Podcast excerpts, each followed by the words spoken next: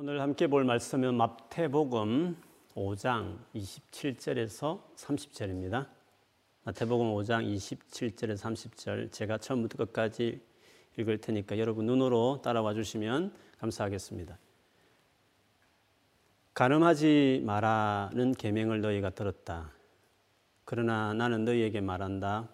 누구든지 엄난한 생각으로 여자를 바라보는 사람은 이미 마음속으로 그 여인과 가늠한 것이다. 만일 내 오른쪽 눈이 죄를 짓게 하거든 그 눈을 빼어 던져 버려라. 내 몸 전체가 지옥에 던져지는 것보다 신체 중 하나를 잃는 것이 낫다. 만일 내 오른손이 죄를 짓게 하거든 그 손을 잘라 내어 던져라. 내 몸 전체가 지옥에 던져지는 것보다 신체 중 하나를 잃는 것이 낫다. 아멘. 우리 한번 믿음으로 자기 자신을 향해서 또 옆에 있는 가족을 향해서 어, 선포하겠습니다. 올 한 해는 기도로 돌파할 것입니다. 아멘. 새해 아, 1월달 막 접어들고 나서 아, 충격적인 뉴스 하나를 제가 들었습니다. C.S. 루이스 이후에 가장 유명한 전 세계 기독교 변증가로 일컬어졌던 라비 재커라이어스 어, 목사님이 작년에 돌아가셨는데 그 생애에 어, 성추행을 몇 년에 걸쳐서 했다라는 보도가 있었습니다. 정말 많은 분들이 그분을 존경했고 그가 어, 돌아가셨을 때 그 장례식에 미 대통령도 그 애도의 메시지를 보낼 정도였으니까요. 저도 그분을 개인적으로 참 존경해서 그분이 쓰셨던 여러 권의 책도 제가 소장하고 있고 참 의미 있게 읽었던 그리고 그분이 수천 명의 지성인들 앞에서 공개 질의를 하면 답변하며 감동시키고 그의 강좌가 끝나면 많은 사람들이 예수를 영접하는 그 너무 멋진 그 모습을 보면서 나도 저런 멋진 전도자로서 평생을 노년을 보냈으면 얼마나 좋을까 하는 롤 모델처럼 여겼던 분이 그런 일을 했다는 어, 뉴스를 듣고 또 그가 세운 설립자 어, 관계자들이 또 고백을 했기 때문에 아직 정확한 결말은 좀 있어 봐야 되겠지만 그래도 어, 거기에서 그 단체에서 발표를 한 것을 보면 참 너무 충격적인 일이 아닐 수 없었습니다. 그래서 믿었지 못해서 관련된 기사를 계속 제가 그걸 보면서 여러 가지 생각이 참 많이 들었습니다. 경각심도 들고 두려움도 들고 어, 잡잡한 그런 시간들 연초에 보낸 적이 있었습니다. 그 사건을 접하면서 이 음행이라는 것이 참 보편적일 뿐만 아니라 이게 큰 유혹이구나 하는 생각을 다시 하게 되었고 어떻게 하면 이런 성적인 범죄에서부터 우리가 벗어날 수 있나 하는 그간에 제가 경험하거나 느꼈던 말씀을 통해서 주님이 주셨던 것들을 계속 생각하는 아, 그런 시간들을 연초에 보낸 적이 있습니다.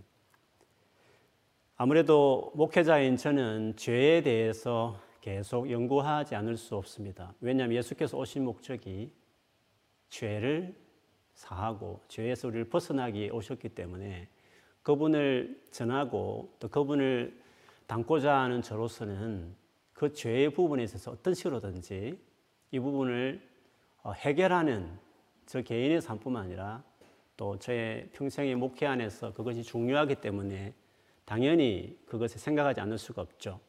죄는 무엇인가? 왜 사람은 죄를 짓는가? 어떻게 해야 죄를 극복할 수 있는가? 심지어 그 죄를 없애기 오신 예수를 믿으면서도 왜 성도들은 죄를 극복하지 못하는가? 라는 등등 성경을 보고 우리가 알지 못하는 것이 뭐가 있나? 혹은 제 삶이나 우리 일상의 성도들, 사람들의 삶을 보면서 그 이유는 뭔지, 삶을 임상 실험처럼 내 삶을 보면서도 이 복음으로 적용하고 또 주변에 계속 사람들 지켜보면서 이 제 부분을 아, 생각하는 시간들을 지금까지도 계속 보내고 있습니다. 조금 전에 말씀드린 것처럼 음행은 모든 죄 중에서 가장 주의할 죄 중에 하나입니다.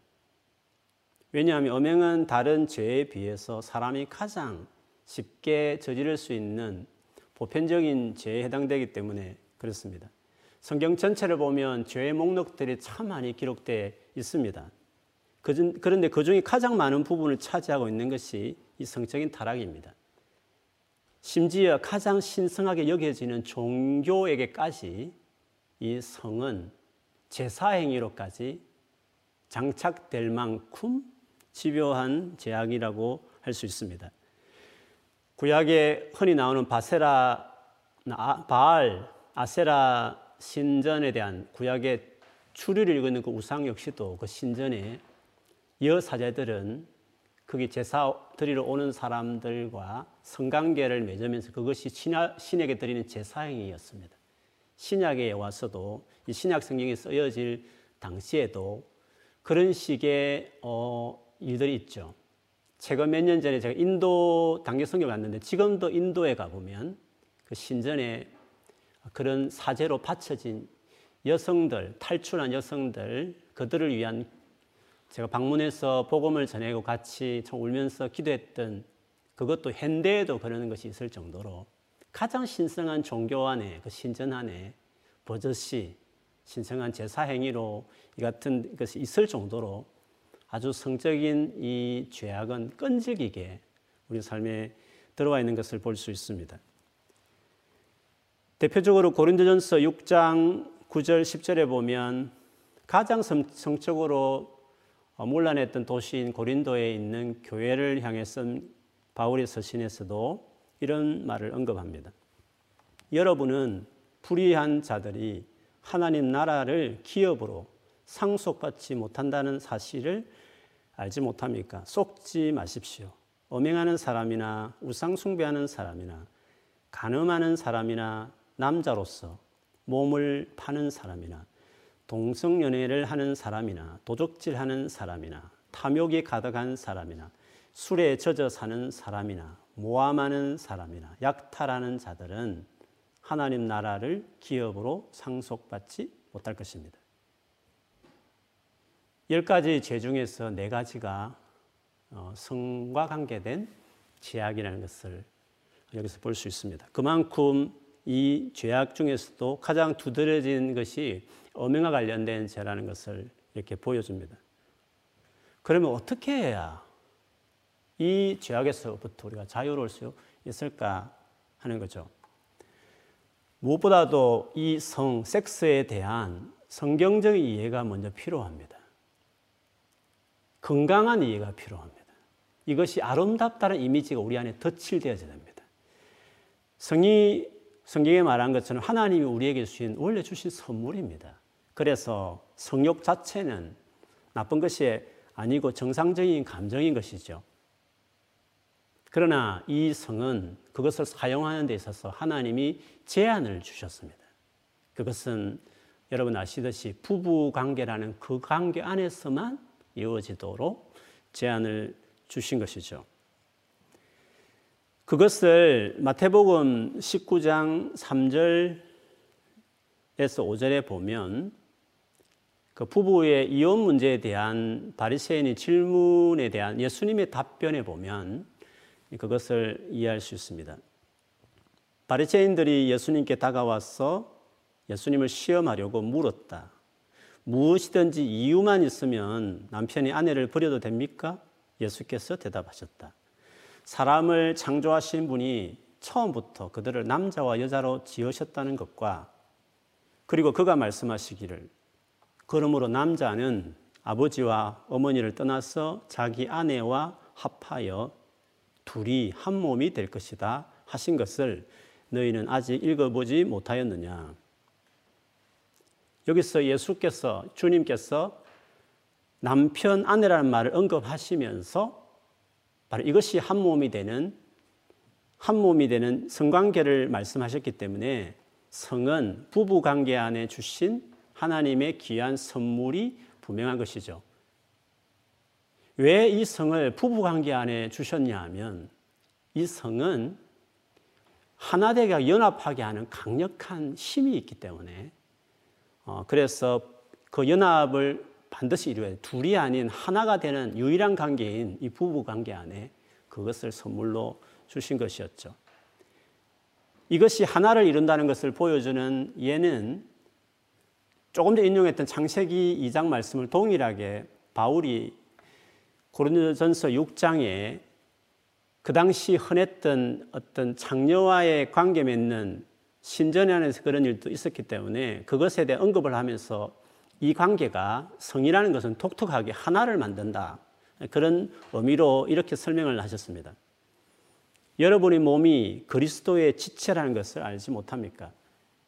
그런데 내가 그리스도의 지체를 떼어다가 장녀의 지체를 만들 수 있겠습니까? 그럴 수 없습니다. 장녀와 합하는 사람은 그와 한 몸이 된다는 것을 알지 못합니까? 두 사람이 한 몸이 될 것이다 하신 말씀이 있습니다.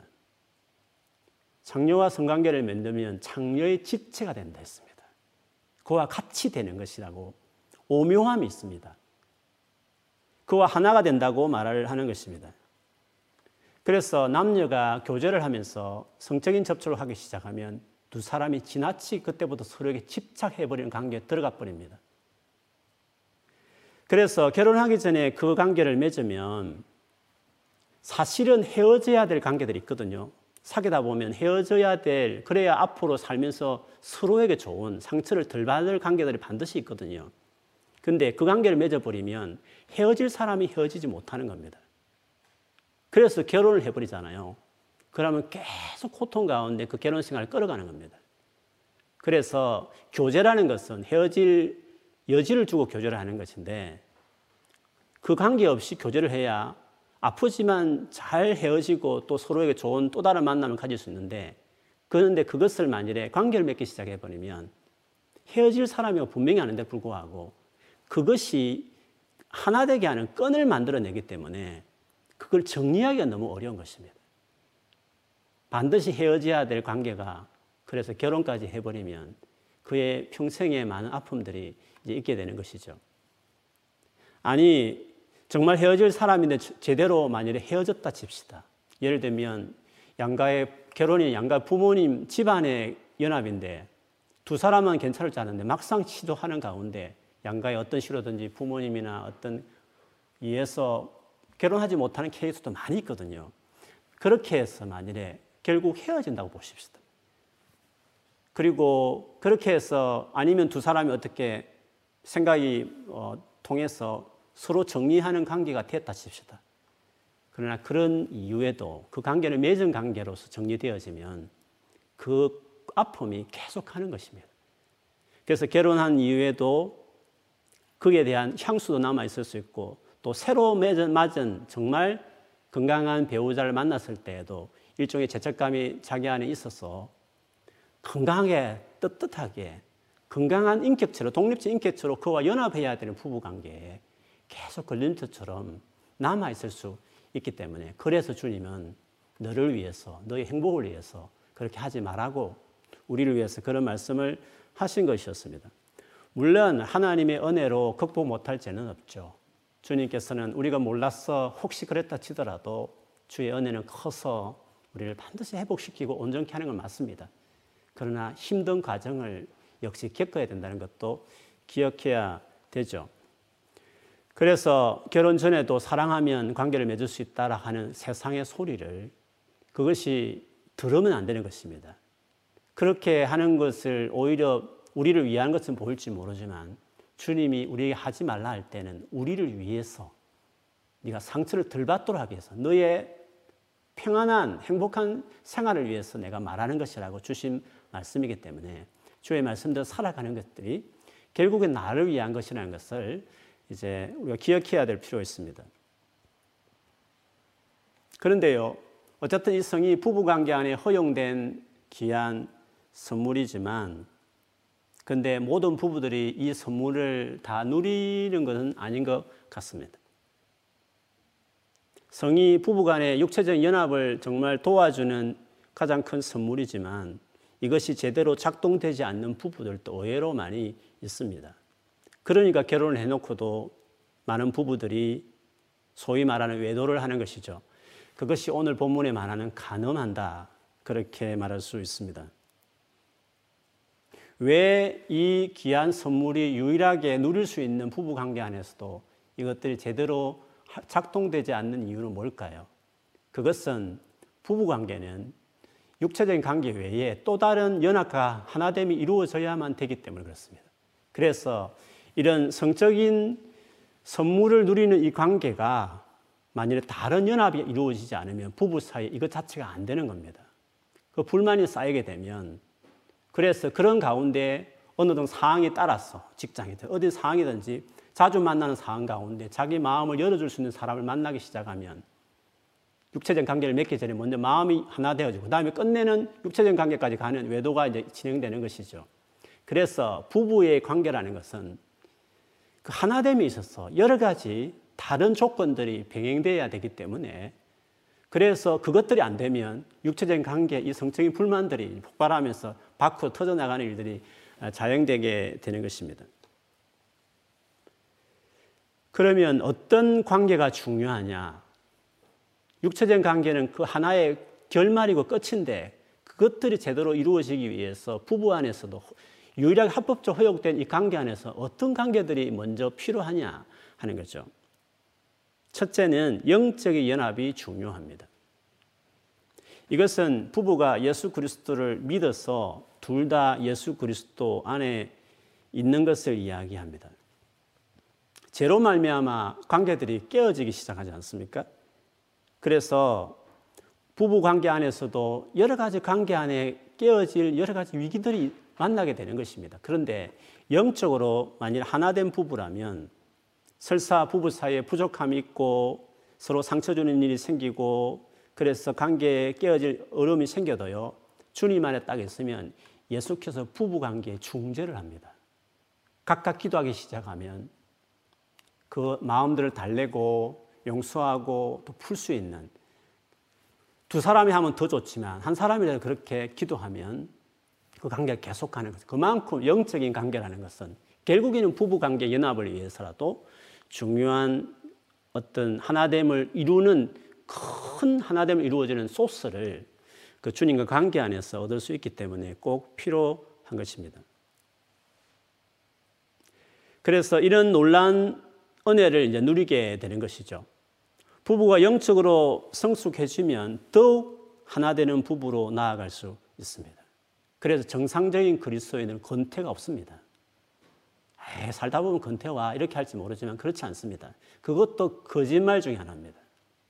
오히려 처음에서는 너무 서툴고 서로 안 만나서 많은 갈등이 있지만 가면 갈수록 주님 안에서 서로 성숙해지고 온전케 되어지면 더 친밀해지고 더 하나 되고 그래서 그리스도인의 성생하는 나이가 들수록 더 아름다운 것입니다.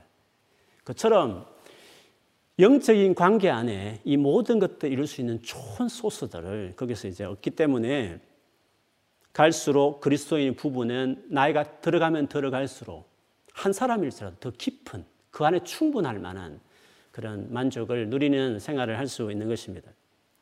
두 번째 연합은 심적인 연합입니다. 뭐 인격적인 인간과 인간 대의 정말 어떤 정으로 읽혀진 정말 사람과 사람과의 애틋한 그 연합을 이야기하겠죠.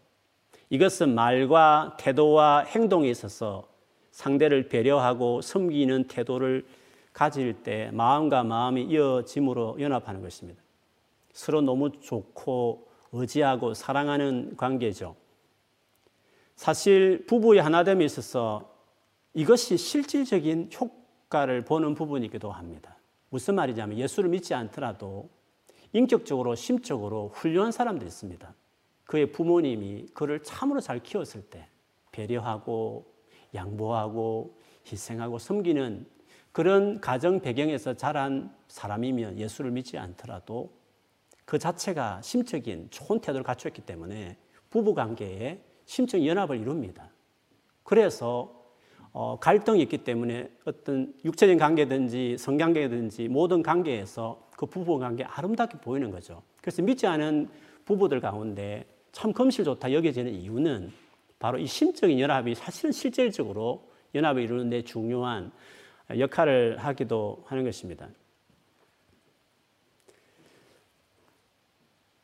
그래서 우리가 가장 본질적으로 중요한 그 만족을 주는 이 일이 영적인 것으로 이루어지게 되는데 그런데 이 부분들이 없이도 심적인 연합을 이루는 사람은 이렇게 이제 어느 정도 부부에 아름답게 그냥 인간적으로 정말 잘 지내는 그런 일을 할 수 있지만 그러나 여러분 근본적으로 우리의 만족은 영적인 주님과의 관계에서 오게 되는 것입니다. 그래서 영적인 부분에 이제 하나가 이루어지지 못하게 될 때는 믿음이 자라면 자랄수록 거기에 이제 빈 공간을 느끼죠. 우리의 신앙생활 영적인 파트가 수많은 엄청난 분량을 차지하는데 그 파트를 서로 공유할 수 없다는 없다면 부부 사이에 그것을 그 안에서 같이 대화를 할 수 없다는 것은 부부 관계 연합에서 큰 한 파트를 상실한 채로 살 수 있기 때문에 어떻게 보면 부부 관계 연합에 있어서 심적인 연합 말고도 영적인 연합과 같이 가야 된다는 사실도 우리가 꼭 잊지 말아야 하는 것이죠. 그렇기 때문에 날라리 신자 때는 별 문제 안 됩니다. 그냥 교회 왔다 갔다 주일만 정도 지키는 사람이면 심적인 좋은 사람 만나도 행복하게 살지만 그냥 깊은 주님의 은혜를 알기 시작하고 그리고 주님과 동행하는 이 엄청난 우리의 삶의 어떻게 보면 전부라 말하는 이 큰 삶을 맛보기 시작할 때 그것들이 소통이 안 되는 부부가 될 때 우리는 참 고민하게 되는 때가 오게 되는 것이죠. 그래서 이런 영적인 연합과 심적인 연합들이 이루어질 때 육체적 연합과 이어지면 이것들이 이제 하나가 돼서 아름다운 부부 생활을 하게 되는 것입니다. 근데 믿음 있고 예수를 잘 믿어도요, 심적인 부분이 약한 사람 됐습니다. 인격적인 결함이 있거나 뭐 여러 가지로 미성숙함이 있지 않습니까? 사람의 상처도 많고. 그래서 믿음은 좋은데 영적인 깊이는 있는데 심적인 것들이 약하고 부족할 때 또 충돌이 많이 있는 것입니다. 그런데 포기하지 않고 두 부부가 서로의 약점들을 이해해주고 기다리고 다 같이 주님 앞에 기도하고 하다 보면 주님이 시간이 지나면 지날수록 그 사람을 바꿔갑니다. 성숙함으로. 그래서 결국에는 영적인 연합이 심적인 연합을 도와서 결국에는 모든 것이 하나 된 부부로 만들어가게 되는 거죠. 지금은 예수를 믿지 않지만 심적으로 인격적으로 참 훌륭한 남편과 아내가 있으면 또 같이 기도하면서 영적인 파트까지 또 넓혀간다면 그렇게 보면 전체적으로 또 하나된 부부로 갈 수 있다는 점에서 왜 성적인 부분이 이렇게 문제가 많으냐 했을 때에는 바로 앞에 말하는 영적인 파트와 그리고 심적인 부부 관계 안에 이 부분 안에 제대로 안 되어 있으면 항상 이 부분이 돌출하는 것입니다. 그래서 많은 문제가 생기는 거지. 뭐 궁합이 어쩌냐 저쩌냐 이런 말들을 세상에 하는데 그렇지 않습니다. 두 개의 심적인 영적 연합이 안 되면 아무리 육체적으로 더 학대되고 더 이상한 벤트적인 것으로 계속 나가게 되는 것입니다. 그 자체가 찌릿찌릿 하는 뭐 감각이 있기 때문에 주는 것기 때문에 끌어가기는 하지만 그러나 그렇지 않더라도 그냥 정상적인 관계에 있었어도 기쁨을 얻을 수 있는 그것은 앞에 두 연합만 잘 이루면 얼마든지 노년이 되어도 아름다운 생생활을 할 수 있는 것이 크리스찬의 그 부부 사이의 선물을 계속 경험하고 누릴 수 있는 축복이라는 것을 기억하면서 이 부분을 접근할 때 정말 주님 안에서 하나된 부부를 이루기 위해서 준비하는 게 필요한 겁니다. 인격적으로 정말 주님 앞에 잘, 좋은 싱글의 삶을 살아가게 되고 그리고 주님과의 관계도 잘 맺어가기 시작했을 때 맺어, 그렇게 관계를 맺고 또 부부가 되었을 때 아름다운 그 삶을 살게 되는 것이죠. 그래서 제가 라비 제크라이스 목사님이 개인의 삶을 잘 모르지만 그 피해 여성들이 했던 그 말들을 제가 기사들 쭉 보면서 느낀 게 있었습니다. 그 여성 앞에서 내가 너무 많은 이 사역의 짐 때문에 너무 힘들다. 쉬고 싶다. 이런 고백들을 하면서 그런 성추행의 장면 속에 그런 이야기를 했다고 제가 보면서 추측하기에는 아무리 큰 사역을 해도 대단한 화려한 사역을 해도 영적인 파트에 주님과의 관계가 제대로 세어 있지 않거나 거기에 충분한 은혜를 얻지 못하면 그 사역이라는 것들이 그 삶을 지켜낼 수 없구나 하는 것들을 어, 제가 좀 생각하게 됐습니다. 그리고 개인적인 사례는 잘 모르지만 그 목사님과 그 사모님과의 관계는 어땠을까? 사모님 계시는지, 계시다면 어떤 관계인지 한번 알고 싶을 만큼 이런 원리 속에서 그분의 어떤 이 가슴 아픈 뉴스를 좀 생각하는 시간이 되었습니다. 오늘 본문의 말씀을 보면 구약 성경의 모세 율법에 의해서 실제로 자신의 배우자 외에 다른 사람과의 관계를 맺는 간음이라는 이 그 십계명의 말씀을 가지고 예수께서 설명할 말씀이었습니다. 구약의 간음은 실제로 어떤 육체적으로 배우자 아닌 다른 사람과 관계를 맺는 것을 간음이라고 이야기했지만 주님은 오늘 말씀에 보면 누구든지 엄란한 생각으로 여자를 바라보는 사람은 이미 마음속으로 그 여인과 간음한 것이다. 이렇게 말씀하셨습니다.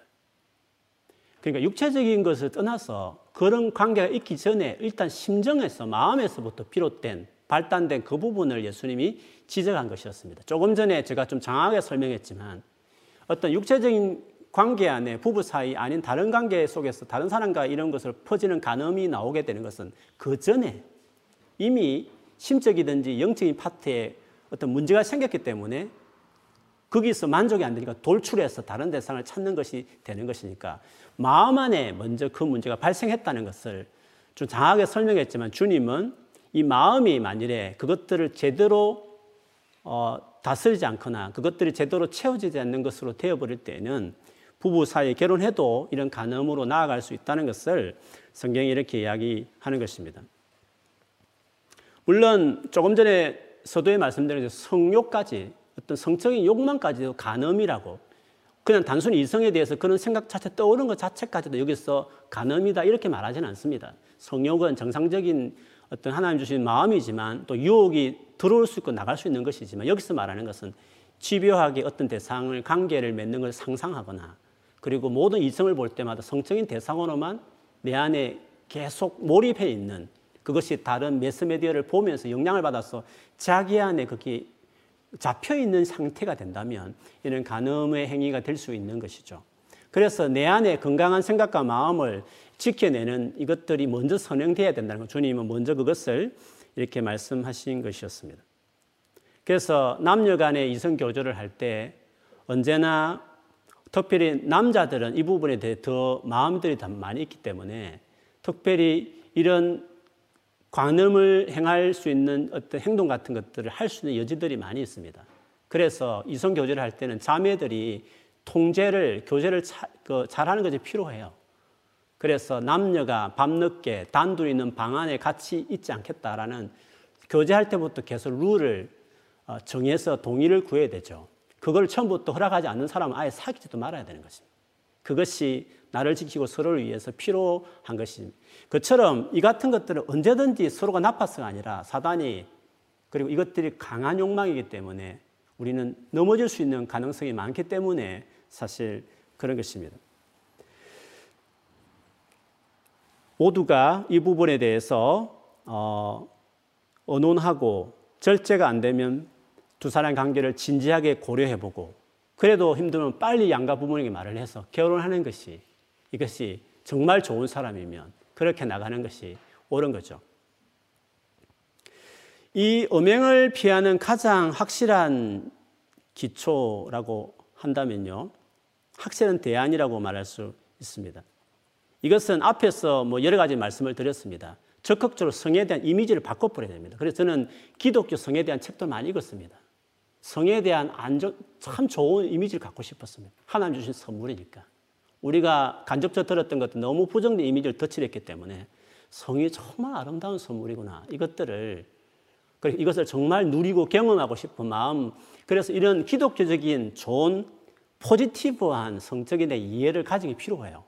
그래서 성경을 볼 때든지 아니면 기독교 서적을 읽어가면서 일단은 이미지부터 이렇게 위조 지폐에 너무 몰두하지만 진짜 지폐에 대한 소중함들을 깨닫는 것들이 필요. 이것도 뭐 우리가 알아야 될 중요한 대안 중에 하나일 수도 있습니다. 그리고 결혼한 이후일지라도 합법적으로 할 수 있는 그 관계 안에서도 이것들이 잘 이루어지기 위해서는 어떻게 해야 되는지 앞에 말했던 이런 영적이든지 심적인 관계를 정말 연합을 위해서 서로가 양쪽의 부부들이 수고하고 애쓰고 노력함으로 다 같이 이것들이 이제 이루어지게 되는 것입니다. 근데 이런 것들과 함께 가장 중요한 대안은 이것입니다. 그것은 주님과 살아있는 관계를 맺는데 적극적으로 하시는 것이 중요합니다.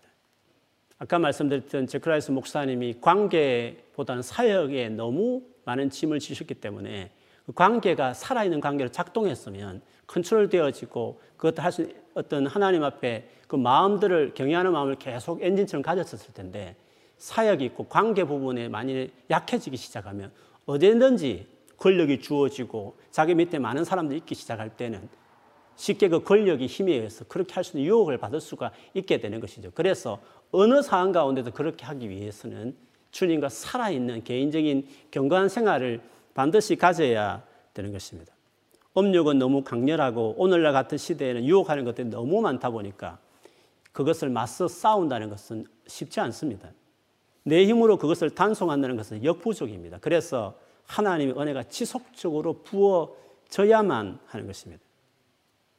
그래서 나의 연약함으로 넘어져서 혹시 죄를 범한다 치더라도 그 은혜를 통해서 다시 회복되고 다시 그걸 재반복할 수 있지 않도록 주님께서 그런 은혜와 능력을 주시기 때문에 그 관계는 너무너무 중요한 것이죠. 그래서 앞에 여러 가지 죄의 목록들을 말하면서 성적인 부분과 관련되어 있는 죄들이 많다고 말했던 그 고린도 전서 6장에 가보면 이 죄에 대해서 벗어난 고린도 교회의 이야기를 합니다. 이 교회 자체가 도시가 엄난한 도시였기 때문에 고린도이라면 그냥 엄난한 사람들하고 일치할 말처럼 그렇게 고린도 교회가 물란한 도시였습니다.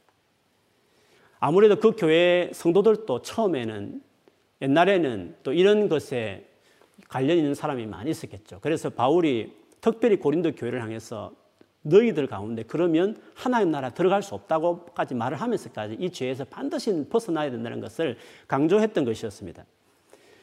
그러면서 어떻게 바울이 거기서 벗어날 수 있나 하는 것을 그 6장 11절에 가보면 이렇게 설명했습니다. 여러분 가운데 이런 사람들이 들어 있었습니다. 그렇죠? 바울도 너희들 가운데 이런 사람이 있었다고 이야기했습니다. 그런데 어떻게 벗어났습니까? 그러나 여러분은 주 예수 그리스도의 이름과 우리 하나님의 성령으로 씻겨지고 거룩하게 되고 어렵게 되었습니다. 했습니다. 주 예수의 이름과 성령의 씻음. 예수 그리스도와 성령의 깨끗게 하심. 이거는 복음의 핵심이거든요. 그것의 능력으로 이 엄청난 그 죄악에서부터 너희가 깨끗게 되고 거룩하게 되고 어렵게 되었다라고 이야기했습니다. 이 예수 그리스도의 이름과 성령의 역사심으로 반드시 깨끗하게 벗어날 수 있는 것이지만 이것에 대해서 우리가 단호한 결단과 하나님 앞에 늘 깨어 있는 것이 필요합니다. 그래서 오늘 본문의 29절 30절에 보면 만일 내 눈이 죄를 범하거든. 지금 연속시 있기 때문에 만일 이런 간음과 관련되어 있는 성적인 부분에 눈이 죄를 범하거든. 눈을 뽑아버리라. 그렇게 해서라도 지옥하지 않는 것이 낫다고 말했고 오른손이 죄를 짓거든 손을 잘라버려라. 그런 식으로 해서라도 차라리 천국에 가고 지옥에 떨어지지 않는 것이 낫다라고 그렇게 말을 했습니다. 이 부분에는 단호해야 된다. 그리고 이 부분은 절대 타협하고 양보하면 안 된다.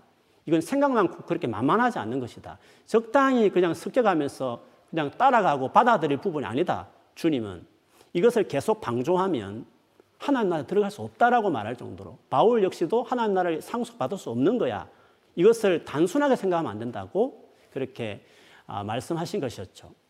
그래서 반드시 하나님의 은혜로 가능한 것입니다. 십자가의 은혜와 성령의 능력 강조하지만 그러나 우리도 이것을 단호하게 생각하고 이것에 대해 계속 싸워가야 될 부분이다라고 이야기했습니다. 그장 어, 재커라이어스 목사님도 그리고 그 거대한 빌 하이벨스 목사님도 넘어지는 걸 보면 이거를 만만하게 생각하면 안 되는 것입니다. 이거를 정말 중요하게 여기고 깨어 있어야 될 부분으로 이야기하는 것이었죠. 그래서 바울 역시도 에베소서에 보면 이 부분에 대해서 단호해야 될 것을 이런 식으로 표현했습니다. 5장 3절에 음행이나 온갖 더러운 행위나 탐욕은 그 이름조차도 너 입에 담지 마라. 그렇게 하는 것이 성도에게 마땅합니다. 여러분은 이것을 확실히 알아두십시오. 음행하는 자나 행실이 더러운 자나 탐욕을 부리는 자는 우상 숭배자였어 그리스도와 하나님 나라를 상속받을 몫이 없습니다. 라고 이야기했습니다. 예수를 참으로 믿는 생명 있는 자들은 이것에 대한 부담이 있을 것입니다. 그런데 이것을 이길 수 없는 여러 가지 사항들이 누구든지 있을 수 있는 것이지만 그 부분에 있어서 어떻게 가능한지에 대해서 오늘 여러 가지 많은 예를 들었고 간단하게 설명했지만 중요한 것은 주님과의 관계가 중요한 것입니다. 충분히 이겨낼 수 있다. 안 된다. 어쩔 수 없다. 자꾸 넘어진다 생각하지 말고 그렇지 않습니다. 예수 그리스도와 성령 은혜 안에 가능한 것입니다. 그리고 정말 깨어서 처신하고 건강한 인격을 세워가고 건강한 관계를 스스로 해가면 얼마든지 가능한 것입니다. 오히려 이 부분에서 굳게 서서 많은 사람을 도와주고 옳은 길 이끌어갈 수 있는 사람이 얼마든지 되고 결혼해도요 이후에도 이 부분에 대한 인 성경적인 기준을 가지면 아름다운 가정을 이루면서 살아가는 사람이 될 수 있습니다. 그러므로 하나님의 말씀이 옳은 겁니다. 하나님 옳다 하면 그것이 맞는 겁니다. 그것을 통해서 우리가 덜 상처받고 정말 행복하고 우리가 풍성한 삶을 누릴 수 있는 것입니다. 그래서 오늘 주님 말씀하시는 행위를 떠나서 그런 마음, 생각에서부터 양보해 버리고 이미 타해 버린 생각들을 오늘 주님 말씀처럼 그렇게 하지 말고 하나님의 말씀의 기준에서 행위뿐만 아니라 생각 이르기까지 하나님의 말씀의 기준에 자기를 잘 세워서 그렇게 나아가면 우리 평생에 이 부분에 정말 많은 고통과 상처들이 세상에 너무 많은데 그게 상처받지 않고 자기를 잘 지킬 수 있는 주의 사람으로 살아갈 수 있게 될 것입니다. 그래서 저와 우리 모두가 오히려 주님 앞에 거룩하게 깨끗하게 살아서 정말 주님 안에 이 아름다운 성의 부분도 그렇게 누리고 경험하면서 그렇게 살아가는 아름다운 가정들을 더 이루어가고 또 우리 행제자매는 그런 가정 이루어가기를 주의 이름으로 축원합니다. 아멘.